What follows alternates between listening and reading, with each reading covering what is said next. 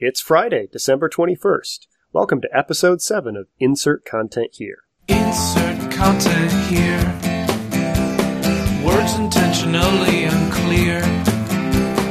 Rap-a-pa-dee-doo, bap-bap-a-do-do. Insert content here. Hi, I'm Jeff Eaton, your host for Insert Content Here. I'm a senior architect at Lullabot. Uh, today our guest is Sarah Wachter-Betcher. She's a longtime uh, writer and uh, content strategist. She's an editor at A List Apart, and she's also the author of the newly released book, Content Everywhere, which is uh, setting the uh, it's setting the content strategy world on fire. Welcome to the show. Hi, Jeff. Thank you so much for having me. Now, did did I did I pronounce your name correctly? I just you I, did a very good okay. job. Gold star. Oh, thank you. Yes, it's a constant challenge in my life, but uh, it is my name, and so it goes. Well, um, I just want to say thanks a lot for joining us. Um, I've I've been reading your book. It's um, it's really fantastic. It covers a lot of really great stuff that I know we've been running into at Lullabot, and you know a lot of other companies have been encountering.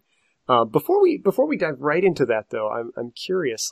Um, I know you you started from like you know the the sort of prototypical you know content strategy background, you know writing, copy editing, editing, and and moving into more of the strategy side. Um, and it sounds like it was sort of based on, you know, pure frustration drove you into the strategy side. You know, what what was the real tipping point that that um that moved you into, you know, the the, the content strategy side of things? Well, what I think happened to me that happens to lots of people is that, like you mentioned, the frustration, like you kept finding the same problems over and over, and you feel like you would just be assigned a project too late in the game to do anything about it.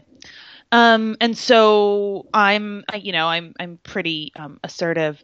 So one of the things I tend to do is I tend to go figure out where those kinks are happening that are preventing me from being able to do my job or that are making my job really, really frustrating. And I go try to talk to those people and say, okay, I'd really like to do this differently. And how could we do this differently? Or sometimes, hey, W T F. And I learned what worked and what didn't in terms of making friends with people outside of my team and getting into the conversations I needed to get into. Um, but I want to say that, that the tipping point, you know, it's hard to say like which project or which exact moment, but the we tipping need it point, to the minute. Well, it was a Tuesday. Um, no, it was, it was very much that uh, the reason it's hard for me to pinpoint when it was is because it was the same problem over and over again. So I'm not even sure which instance of it, but where it was like, you guys, I can't just write copy for this website. We don't have any information from the client. The client doesn't know what they wanted to say. I have the sitemap that somebody gave me with all these pages on it, but I can't figure out why half of them are here because nobody can tell me what they're supposed to be about. And But we need three paragraphs of words right there. Right. But it, can't you just write three paragraphs of words, which of course I Yes. Yes, I can. And that just became like a less and less satisfying answer for me. And I think that for me, a lot of it was also that I, um, I've always been somebody who's very much thinking in systems and structures and just pretty naturally. I don't know how I ended up doing writing as, as more of a profession because I was growing up really balanced between math and science and verbal stuff. And so I kind of left that behind for a few years. And I felt like as I started taking on more of the strategy angle, it required me to use some of those skills again. And that felt really good. And so I think that's probably why I stuck with it. That that makes sense. It's, it's, it's actually funny that you describe that sort of process because talking to a lot of people on the development side of, you know, inside of Lullabot and at other, you know, at other similar web shops, even on the development side, you know, the people who start working, in, in, you know, with content strategy and getting more involved in it follow the same sort of path. You know, they're they're building these websites. Somebody else off in the distance is doing the content, but they keep running into that problem of, you know, we're being asked to make like a blank hole that content will get poured into, and you know we're, we don't know what it's going to be, and we just keep hitting that problem, and we need to start talking to those, you know, to the people who are actually producing this and what they're what they're shooting for. And it, it's interesting to see, like, from every side, it seems like everyone's running into a lot of those same walls. Yeah, you know, I have, I mean, I have some interesting um, experiences working with different development teams. One of the things I've noticed with developers is that I feel like a lot of times, as much as we have a, a, a tech culture that sort of talks about how awesome Rockstar developers are. In a lot of ways, they really get siloed out to the end of these projects, and their abilities, I think, are not always being put to use in times when, when we could really use them around to help us make strategic decisions. They just get left to the end of this sort of like code monkey role, which is not particularly useful. Um, and so I, I really think that, that the more that developers start to be involved in earlier conversations, just like getting content people involved in earlier conversations, um, will really, really help bring these things together and stop some of these kind of recurring problems that are happening. More conversations earlier. Yes. That's the answer to everything, right? I, I agree really wholeheartedly. Easy. Uh, so, so the book Content Everywhere, yes. which I, it's, it's a, it's a, both a fun title and, and kind of a, a terrifying title, I think, for some of us who are, who are trying to help projects through like just the early stages of like, okay, so what would the world look like if we tried to have a mobile site, you know? Um, but it, well, okay. So first off, I've got a quick question that I realized. The cover of the book, is that like weaving or a loom or something like that? Or it, it, it looks like some sort of, It's it's a page. It... Yeah. So um, to me, when I look at it, I obviously I didn't design it because they don't let me design things. But when I look at it, I see uh, content going off the page, right? Content mm-hmm. that was on a page, kind of extending off of the page and extending off into God knows where, off the edge of the cover. Yep. And I guess that's a lot like what our content is doing. Um, right now, right? Like we make it in web pages. We're thinking about it in web pages. We see it as web pages, but it's actually extending all these different places we might not be seeing that are completely off the page. Ah, uh, makes sense. I like it. So like, it, it sounds like, I mean, it sounds like that's the central message that, that's there for a lot of the book. You know, for, for the people who haven't read it, like uh, how would you, how would you sum up like what the, what the essential need is, what the pro- big problem we're facing that, that the book really addresses? Sure. Well, the big problem, I think, is that we've spent a long time putting content online. And we've spent a couple of decades putting all of our stuff online. So we have all of this content out there that we've been very much thinking about in terms of pages and documents that are going to live in a certain spot on a website and be looked at in one certain way that looks a lot like the preview button on your C M S looks. And the reality is that not only is that limiting in terms of thinking about lots of different devices and all the different places your content might go, but it's also just not true because we know people are looking at tons of web content on mobile devices, on different sized screens, on screens that are big and little and all kinds of different dimensions. We know that people are saving content for later, using all kinds of, you know, read it later apps. We know that people are basically expecting content that's going to be accessible to them wherever and however they want it. That's already happening, but we haven't done a lot of work to figure out what we're going to do about all this crap that we've already put out there. And so that's really what I'm talking about here is I don't I don't talk about, you know, every aspect of mobile strategy. I don't just talk about mobile. What I talk about is, okay, you've probably got a lot of legacy content. You probably also have a lot of legacy workflows and attitudes about that content. How are you going to kind of systematically go back and break all of those things down and rethink about the way that you're publishing? Yep. No, I, I think it makes a lot of sense. One of the things that I that I think is really interesting is even in projects, you know, web projects that are starting, at least in theory, from a complete, you know, green field, you know, no legacy content or whatever, it's incredibly rare that there aren't a whole lot of assumptions from that, you know, pure desktop web, we're going to make stuff and we're going to put it in pages era that get brought in initially. Um, and, I, you know, e- even without the, you know, the huge pile of legacy content that most projects are dragging along, it seems like that's there, there's so much inertia to that way of seeing things. Yeah, and I think that, um, you know, it's not it's not wrong to talk about web pages. It's not like that's not a useful metaphor to talk about the web as having pages. I mean, we, we can still talk about that. But I think that people people have used that pretty literally. And especially when you start talking to people who are, you know, maybe executive level, people who are stakeholders in a project, people who are maybe signing off on budgets on projects. I mean, you try to talk to them about the ways people might be consuming content and what that actually means for production workflow. They're not going to understand. And it gets super nitty gritty super quickly. It's mm-hmm. one of the things that I feel like um, you can, can't talk about it at a high level without talking about it also also at the close level. And that freaks a lot of people out. And so I think it's going to be a long shifting process to get people there and understanding what needs to happen. Yeah, that makes sense. Uh, there's there's uh, one of the people who's, do, who's doing a, a lot of U X work inside of the Drupal community. Um, he's user advocate on Twitter. I think one of the interesting things that he just said a while back in a presentation that I was watching was that um, we need to start thinking of the page as a unit of business intent rather than a unit of content. And, you know, that can mean deploying, you know, displaying content in a lot of ways, but the idea is that a web page isn't our unit of content so much as a place where content can go or be used. Yeah, I think that does make a lot of sense, because if you look at a web page on lots and lots of contemporary sites, um, you will find that the content on that page might be from lots of different places, right? You have things that are pulling in from all kinds of different areas and modules of all sorts.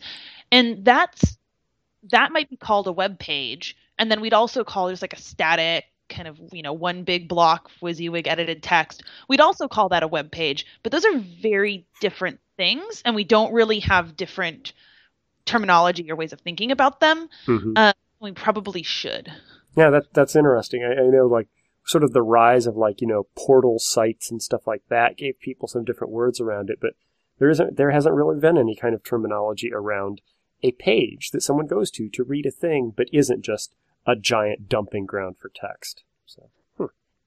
so what are the, what are the things that I've been really interested in, you know, with, with all of the discussions that are going on around, um, around, you know, like multi, you know, multi-channel publishing and all this stuff.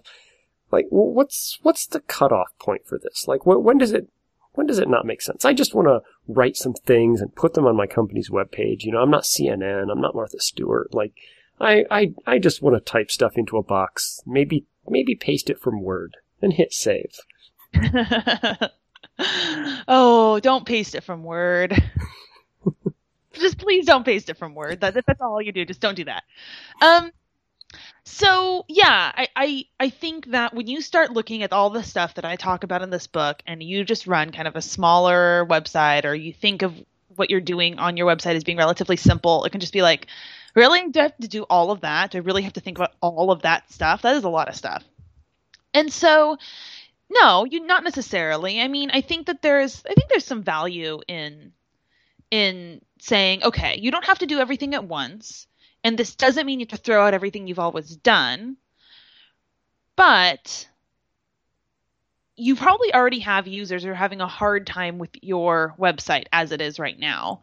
And if you could invest some time into rethinking what you're doing and how you're publishing, if you could invest some time into, you know, um, chunking up your content into pieces that would make it easier to do something with later, that's probably going to be a good investment, even if you don't know what all of those laters look like. So mm-hmm. even if you're just getting your content a little bit more structured now, getting it into a database where it's stored a little bit cleaner now, then that just opens up opportunities in the future for what you might be able to do with it.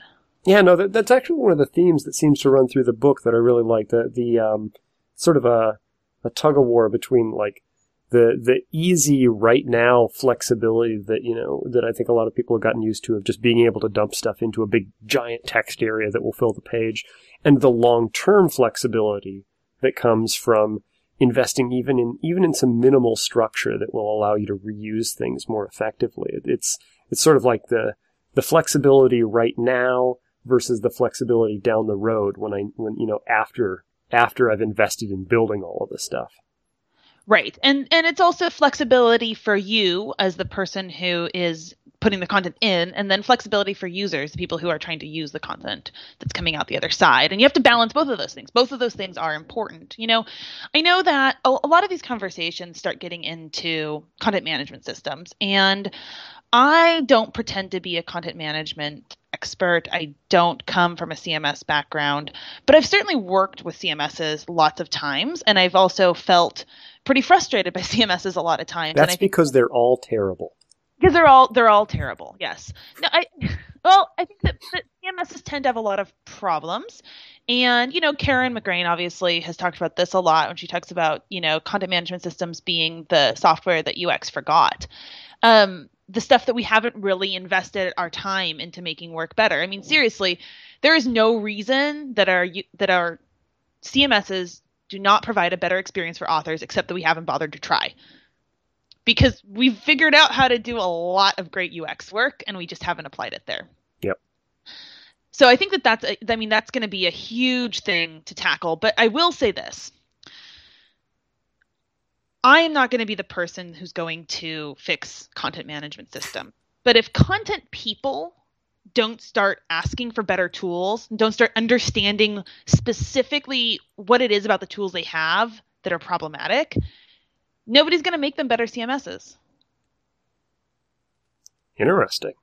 I it, again, it's one of those things where I, you know, I'm I'm I'm often used to approaching it from from a uh, development, you know, side, um, and it I think that may come down to the whole siloing problem that you were mentioning. You know, so often, you know, development and content teams are in silos, and perhaps, you know, if there's a design team, maybe they're the only one that ends up talking to both of them, you know, at some point. Um, and and it feels like even those. Even those requests of, you know, hey, these, these tools just aren't going to work for us. You know, th- this doesn't match our workflow, or this is, you know, this is going to be painful because of the, you know, particular kinds of tasks we have to do day in and day out. It, it's when they're that when that siloing is there, it's like those conversations, it, they don't happen organically. And it really takes from one side or another or both, you know, a deliberate effort to cross that gap. And a lot of times it seems that even when those conversations do happen, they end up just being kind of bitching as opposed to productive conversations about why it is that they need some something different in the tool, what it is that's causing them problems. And again, I mean, I really think that if content people are only used to thinking about documents and pages and just want to paste something in from Microsoft Word into a big box and hit save, and they don't want to think about it beyond then, they're going to keep having problems. Like, they're never going to have good conversations with people who could actually help them make their content better and make their working life better unless they get more skilled in thinking about their content and are able to come to the table with a lot more. Yeah, it's it's there, there's sort of a, you know, the, the complexity of trying to make WYSIWYG editors smarter and smarter and smarter about those things. It feels like a diminishing returns kind of thing. The, the mm-hmm. amount of The amount of energy that has to be invested in making the world's smartest WYSIWYG editor can't beat an editor who just looks at a looks at a you know looks at a C M S and says, "Oh, okay, I need to write a good subhead for this," and knows that's what they're doing versus, you know, playing desktop publishing inside of a giant WYSIWYG field. Right. Exactly. And I think, you know, people are scared of having these C M S interfaces with endless form fields, and there's probably a variety of different approaches to try to mitigate that. Um, but I think that the, the answer is going to have to be that, you know, all sides have to give a little, right? Like, we mm-hmm. have to think about these interfaces as something that humans have to use, have to make sense for them. What? I, what? That's where your content comes from, typically from humans. Um And if it's not coming from humans, it's probably garbage in the first place. So just close this now.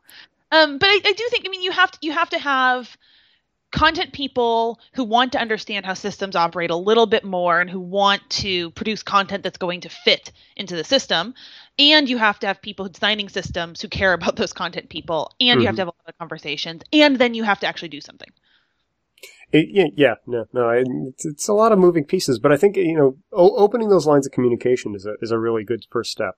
And uh, uh, one of the things that I think is really interesting is, like, even over the past, like, year or so, it seems like a lot of thinking and conversation about this, you know, multi-channel publishing and structured content has been evolving pretty rapidly. Um, was it? I mean, was it difficult trying to actually, like, document and, and, and write this stuff while a lot of those conversations were going on? Definitely. And I think also because on the one hand, people have been talking about structured content for a long time. That's not necessarily a new thing, right? You get people out mm-hmm. of like technical communications a lot of times who've been talking about really valuable structured content things for years and years. But you had a lot of that not really being adopted in the web community, some of that not really being relevant to the web community. Um, you also had a lot of that stuff happening in these really sort of techie conversations that weren't resonating with others. So there was all this stuff that already existed that I wanted to make sure I wasn't sort of like stamping on the toes of, plus this evolving conversation that was moving really fast. And suddenly tons and tons of people I would talk to were really interested in what the hell they were going to do with their content, because mobile just kind of came and steamrolled them and they didn't know what to do. And I, I was very worried about being like, oh, do I really know enough about this to do this thing? But what I decided was that I don't have a lot, all the answers. I talked to a lot of smart people writing the book. You are one of them. And when I talked to people writing the, about writing the book, it helped me focus in on what I think really needed to get out there and try to put something together that is not going to answer everybody's questions, but is going to get a lot of people thinking about the tough questions that they'll need to answer for themselves. Yeah, that, that, that makes sense. I mean, it, it, that's one of the things that we've seen a lot. It, it's it's not that there are any, you know, single magical, perfectly correct answers for a lot of these questions. It's getting people to the point where they can start working through some of the questions and finding the, finding the answers that are appropriate for the projects and the organizations that they're working with. Well, exactly. I mean, I think that um, one of the things that I have been a little bit critical of with people who've talked about structured content in the past, not everybody, but something I've seen happen a lot, is people tend to come at it from a technology angle first. So it's like what structured content technology they're going to use. And I just, I tend to find that really limiting, um, both because that to me seems secondary to figuring out what you're trying to accomplish and what your content needs to be communicating and to whom and starting there. And also because I think that that shuts a lot of people out of the conversation who should be in the conversation, because it makes it reduces it to sort of like an I T purchasing decision, mm-hmm. um, as opposed to something that's core to how an organization operates. Yeah, no, I, I think that makes a lot of sense. And that's, um, I remember just, almost two years ago, you know, Karen and I, Karen McGrane and I were, you know, prepping for a, a presentation about some of the mobile issues. And it, it took deliberate work to try to, you know, articulate the importance of some of those technology issues, but also make it clear that ultimately the, you know, which acronym you roll with doesn't matter quite as much as figuring out how you're going to approach the structuring question, you know, at, at a, at a strategic level. It's not that the technology isn't important or that like those are not important decisions. And I d- definitely don't want to sound like that's what I mean, but that when that's the only conversation you're having. Right. Yeah. It, mean, it, it is very, very limiting. It is. And I think that, you know, it's going to solve some problems and then it's going to create new ones. Um, and the, your content people are going to be just as siloed as they ever were and still be confused about how the hell they're supposed to use this thing. But now we're using an S G M L dialect. How could it go wrong? Right. Sure. Um, w- one of the things that I think is interesting is that um, it, it's one of the first books on um, content strategy that I've seen that I've seen in a while that um, that actually dedicates a, a good chunk of, of of space to talking about like A P I style approaches to content and, and like the rise of content A P Is. Um, and you know, for you know, for those of us from a development background, that's a you know that's a familiar sort of you know, it's a familiar kind of dialogue. Um, is that something that seems like is actually happening more and more frequently? Is it? You know, it feels like we're just sort of on the cusp of, of a real shift towards that. But then I could be skewed because I, I'm a nerd. You know, I, I, I want A P Is everywhere. Well, I think that a lot of A P Is are happening in organizations as private A P Is, right? So we don't necessarily know all these A P Is that people are using to do all kinds of different things. But we know that a lot of organizations are are, are using A P Is for all kinds of stuff. I think one of the problems um, right now is that for the most part, this is a conversation that the content crowd has not been in. Mm-hmm. Um, you know, like... just like the conversation about, you know, what technology to use for structured content. Um, those are decisions that are getting made with like developers or a lot of times people who are, who are really pro A P I or people who are working in startups, which tend to be really engineering led. Mm-hmm. And and that's great. I mean, that's not that's not that they're doing anything wrong, but I think that a lot of, a lot of work with A P Is and sort of like the possibilities of A P Is, of being able to pull content from here and combine it with content from there, being able to push different sets of content in different places, all of those capabilities, I think you'd end up with better products coming out the other end if you had somebody there who was really a, you know, an advocate for and a shepherd for content through that process. So mm-hmm. What are the ways in which we might be able to use this to enhance meaning? What are the ways in which this content could be better communicated? What are the d- editorial decisions that need to come out of this? If that person was sort of along for the ride, I think you'd end up with better results in A P Is. But but that problem is is goes two ways. I mean, I think it's both that like people who are right now working on A P Is aren't thinking that they should be talking to content people, and content people aren't thinking that that's part of their job. Again, it all comes up to this like matchmaking between the disparate crowds thing. It, it's important. It all sounds very kumbaya. um, and, it, and in a sense it is, right? Like I think collaboration is is really critical, but I also want to point out that I think it's it's also one of the only ways to get what you want in a, like in a very selfish way. If you don't kind of scoot up and say, okay, this is part of my job now. I'm going to figure this out, and I'm going to be part of this conversation, and I'm going to contribute to what they're doing over there, even though I don't fully understand it yet. What you're going to find, as speaking as a content person, what you will find is that you will continue to have your content that you thought was so lovely and beautiful, and you spent so much time getting the messaging just right. You will continue to have that content be stuck in one place, and the content that can travel, which is probably shittier because you didn't work on it, is going to be the content that's going to get out to all the different places. So it's, it's in a selfish sense, it's like what's going to allow the stuff that you, you've spent so much time working on to actually make its way everywhere that users need it. Mm-hmm. Yeah, it, it's it's been interesting watching like um, a lot of the really, really intensely popular social sharing sites and the stuff that's taken off, like, you know, between Instapaper and for for organizations that have more visual content. You know, Pinterest has been, you know, a, a big... Um, a big shakeup point. It, it seems like one of the reasons that it, it's so important to prepare for these kinds of things before they happen is we can never actually see the crazy next thing coming. Right. And it's also not just crazy next thing. It's crazy next things, right? I mean, there's constant right. of different stuff. And trying to say, okay, now we're going to go after Pinterest. We're going to make our content Pinterest ready. It's like, well, okay, that's good for now, and then, and then, and then, and it's it's a never-ending battle that way, and it's something where you will find yourself very quickly exhausted. Yeah, I'm, I'm reminded of, I had a big old Alaskan Malamute, and he was very fond of chasing squirrels, but he there were always more than one squirrel in the yard, and it meant he was always very, very confused, very stressed out. Lots of squirrels to chase, but he never ended up catching any. No, he, he just ran in circles after all of the squirrels. Yep. Uh, oh, uh, it's always fun to make fun of dogs, but, um, so it, it, this, this whole concept of, uh, of multidisciplinary stuff just seems to keep coming up. Well, not necessarily even multidisciplinary, but the idea of like teams having to, you know, collaborate across those kinds of boundaries to really, to really make this stuff effective. Does it seem like, you know, well, the organizations that you've talked to, especially, you know, wh- whether it's your own projects or the course of working on this book, does it seem like that's um, that that's a realization that more and more organizations are having, or is it still sort of, you know, going out there and you're, you're the circuit preacher trying to convince people that this is needed? Um, a little of both. I think it depends on the organization. Some organizations, it's occurred to them that the way that they've siloed themselves off is a problem.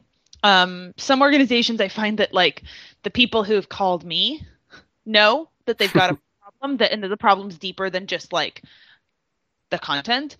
Um, but some of them, some of them really aren't ready for that yet. And, you know, I've talked to a lot of people who work in kind of consulting or agency stuff, and it burns them out to feel like every time they go talk to a new client, that new client just doesn't get that like their real problem is more than skin deep, that their real problem requires some organizational change. I've decided to not get discouraged by that because I feel like there's a lot of nudging that needs to happen with organizations. There's a lot of baby steps that need to happen, and just to call baby steps a win. So yeah, I, I can go in and say, okay, um, I see some, you know, I see some of these things you're doing right now. I see why you called me. You have this problem with like messaging or editorial concerns or whatever. You know, let's talk, let's, let's kind of like push, let's push on these things until you get a little bit uncomfortable. And we'll see how far that is. And then, you it's know. Like, it's like weightlifting. You know, you, you go just up to that edge and then you call it a win. Yeah. And you just, you know, you don't, you don't try to double your max um, one day. It's just a little at a time. And it should hurt a little bit. But if it hurts too much, you've got a problem. I mean, organizations can't, big organizations especially, and organizations with a lot of history, they cannot handle switching everything overnight. You know, one of the things, um, recently, I was at the, the Content Strategy Forum in South Africa, and um, Luke Wroblewski was there, and he gave a talk, and he was talking about um, the read, write, web, and content that is pretty much all A P I-driven in his view, and kind of um, lots of interchange between users and and the um, the products that they're using. And one of the things that he very much saw as an assumption was that you would just structure your data, and you would just have it in this A P I form.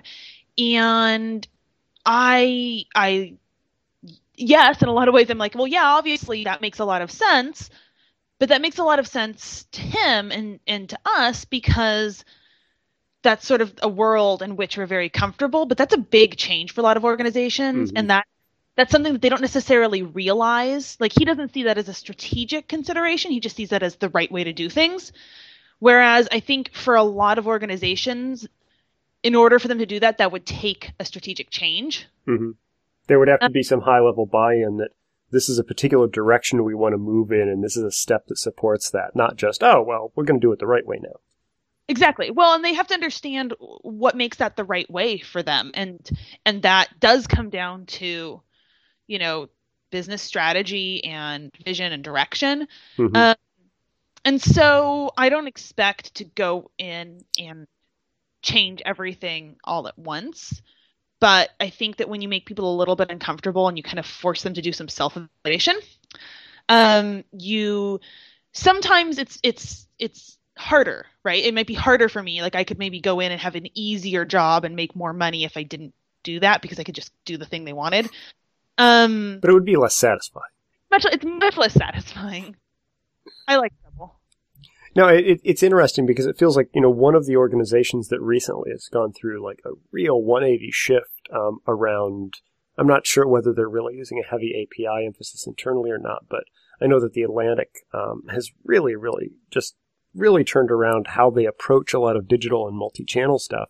But that was, you know, a significant, painful, you know, transition point in, you know, internally. It wasn't something that just, you know, happened for free, and, and and it wasn't just this easy switch that they flipped. It was it was a real um, it was a real transformation internally, and it, it wasn't painless by any means.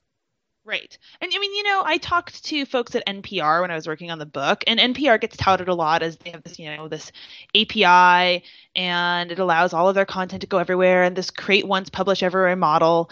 And what you see a lot of in presentations is like this big diagram of technical infrastructure. Um, and when I started talking to people there, I talked to people who actually work on the C M S and work with editorial teams. And of course, all of that technical stuff is very important. But what we talked about was people and mm-hmm. how they were using the C M S and what their expectations were when they published a story, and ways that they saw that what their job was.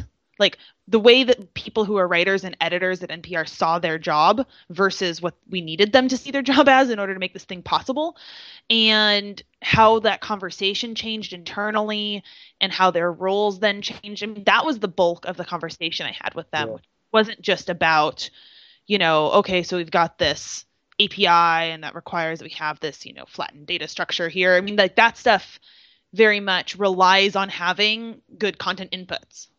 Yeah. No, it, it's interesting that you mentioned like how people see their roles, because, you know, that's always such an important part of like, you know, building out C M Ss. We know what are the different user roles and stuff like that. And I'm one, I wonder how many of those, how many of those projects get to that point without really asking the people who are ostensibly in those roles, like, how do you see what you're doing? Is this a role that you actually think of yourself as? Exactly. Like, one one question I remember that they talked to me about was um, one of the questions they asked was, um, okay, well, when does metadata happen and who checks that? And and having editors check metadata was a a very new and different thing for those editors, and how are we going to deal with that? And is that they have to understand what they're checking for, and they have to feel like this isn't just, oh God, one more thing I have to do.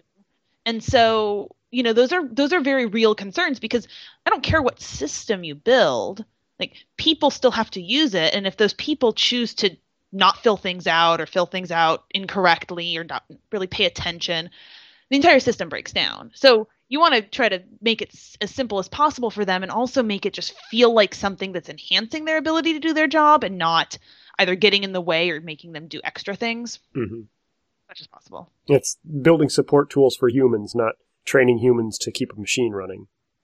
Right.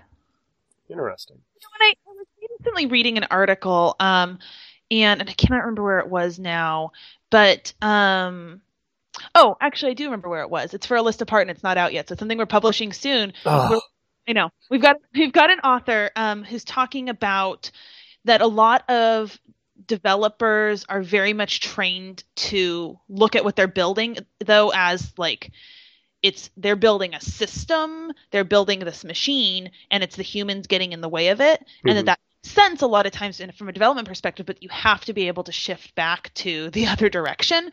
That it, it ultimately has to serve people first. Um, anyway, it's going to be a great read when that comes out. But I, no, I'm definitely looking forward to it. Probably should have pointed to an article that exists like on the internet today. Well, it, it's a great teaser. Just you know, before before we wrap up, I'm I'm curious. Like over the next say year or two, for for organizations that that are starting to think about you know taking this switch really seriously, and for the for the people inside of those organizations that are trying to push towards a, a more flexible approach to content reuse and stuff like that. What what do you think the biggest challenges are just just in that kind of time period? I think the big challenge is going to be the tension between wanting to have a solution for X right now. So wanting to have a solution for mobile right now. We need to have a mobile site app responsive something up tomorrow. And and the kind of like deep underlying problems that, that they have that that solution is not going to fix, because a lot of organizations are starting to, I think, to get a lot of pressure to do something about, especially about mobile, lots of pressure to do something about it. And so a lot of times they're acting very reactively um, because they've got pressure from the C E O that, you know, well, I need to be able to look at this on my iPad or whatever. And, um, and what, what happens is that then they lose that budget to do the thing that they could have actually solved some real problems with, and then they don't have any time to go back and deal with the real problems. So I think it's trying to balance those tensions and figuring out what can we do as a quick win that will help us in the future versus what's just like a one-off thing that's not going to benefit us long-term. What can we do that that will be visible to whoever it is that's writing the checks to make sure that they can buy off on this approach? Um, so there's a lot of, I think, balancing acts and, and kind of, um, you know, trying to do some short-term stuff while also doing long-term planning. And that's what's probably going to be pretty hard for people. Definitely makes sense. Well, thank you very much. Um, it's been a pleasure talking to you. And uh, so it so where should where should people go if they want to if they want to read more? So you can find me at sarah w b dot com. That's S A R A W B. And you can also go to rosenfeld media dot com and buy the book. Um, it's also on Amazon. Just look for Content Everywhere. And um, I think that's about it. Thank you so much for having me, Jeff. Absolutely. It was a pleasure. And uh, have a great day.